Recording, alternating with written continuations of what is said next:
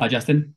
Um, you're the medical SHO on take, and you are asked to see a 25 year old lady in ED who's been brought in with reduced consciousness after her friends after her friends saw her having a seizure, after which she was difficult to rouse. She has a history of depression and anxiety, which is on medications, and one episode of previous self harm. Her obs show a respiratory rate of 18, um, 18 breaths per minute, and she's saturating 98% on room air. Her heart rate is currently 124 beats a minute, and blood pressure 119 over 71, and temperature of 37.5. She's drowsy, but able to answer questions. How do you approach this patient?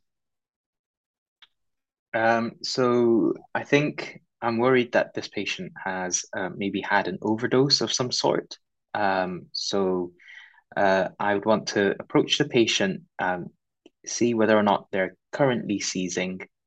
Um, I would want to go straight into an A to E approach, um, and I would want to uh, check her airway to make sure it's patent, uh, make sure check whether or not she's able to speak to me at all, um, and just making sure that she, you know, the, her, her airway is patent. Um, I would then want to move on to B, um, checking her oxygen saturations, uh, which I think were 98% on room air at, at the time. Uh, but I'd want to sort of continue to monitor that and maybe think about giving her some oxygen. Um, I would want to listen in to her chest and make sure she's not got any infective symptoms, any crackles, um, and I would want to uh, percuss and uh, palpate to see for any chest wall uh, masses as well. Uh, think about booking a chest X-ray down the line. Um, moving on to C, uh, I want to check her blood pressure and her heart rate. Um, and I think from the vignette before, I think she was tachycardic. So maybe see if we can get an ECG on her um, just to make sure she's not got any arrhythmias. Um, I'd want to listen in to her heart, uh, make sure she's not got any murmurs, uh, and I'd want to then maybe check her cap refill as well to make sure she's perfusing. Um, moving on to D, I uh, would want to uh, check her consciousness uh, and check her GCS. Um, moving on to E, um, I want to have a look around the bedside, um, make sure see, see if there are any sort of clues as, as to why she's she's collapsed, and have a feel of her abdomen. Um, make sure she's not got any calf swelling or lower limb or upper limb peripheral edema.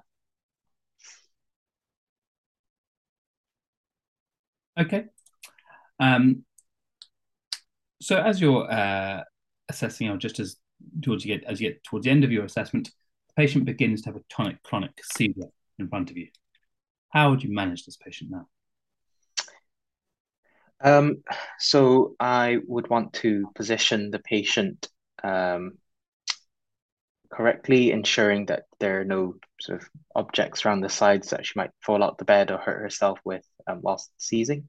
Um, I would want to reassess her using an A to E approach, um, looking at uh, making sure that her airway is patent, um, giving her oxygen as required, uh, monitoring her blood, uh, monitoring her uh, oxygen saturations as she's seizing, and looking for any signs of cyanosis or respiratory compromise.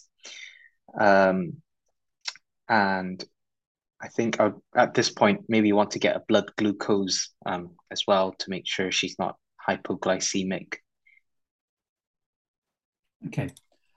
Um, so once the seizure um, is controlled terminates, what investigations might you consider to understand the cause of this lady's seizures? Oh, uh, so once the um, once the seizures have terminated, I would want a full set of bloods, uh, so FBC, U&Es, um, electrolytes like magnesium, um, LFTs, uh, CRP to check for infection. Um, and I would maybe think about um, referring her to, to neurology. Okay. And if the seizure didn't uh, wasn't under control, and say if the seizure lasted more than three minutes, what treatments uh, might you want to consider for this patient, and what would happen uh, if these didn't work? So, I I think um, first line I, I would want to give her some uh, IV lorazepam um, because I'm worried about status epilepticus. Um, and I would want to get, I would want to call neurology to, to ask for some help. Okay, is there anything else you might think of? Um, I think maybe if she's still not improving, then I'd want to call call for help, maybe um, anesthetics or, or ITU. Okay. Um, let's say the, the lady's seizures have been controlled and she's staying in one of the medical wards overnight. You're handing over this patient to the night team. Uh, please talk me through your handover to this to the other night SHO. Okay. Um, so this is a 25 year old lady who's presented uh, following uh, an episode of seizure. Uh, she had a further tonic clonic seizure uh, in the ED in the ward. Um, she has a known history of depression, anxiety, and self harm, um, and was found with reduced consciousness by a friend in the flat. Um, on my assessment, um, she uh, her, her observations were all within normal range, uh, apart from her being a bit tachycardic. Um, but she's had a further seizure, which has now self terminated. Um, I've sent off some bloods for her, uh, and I've done an ECG. Um, I would be grateful if you could chase those bloods uh, and monitor for any further seizures overnight. Okay, great. Thanks very much.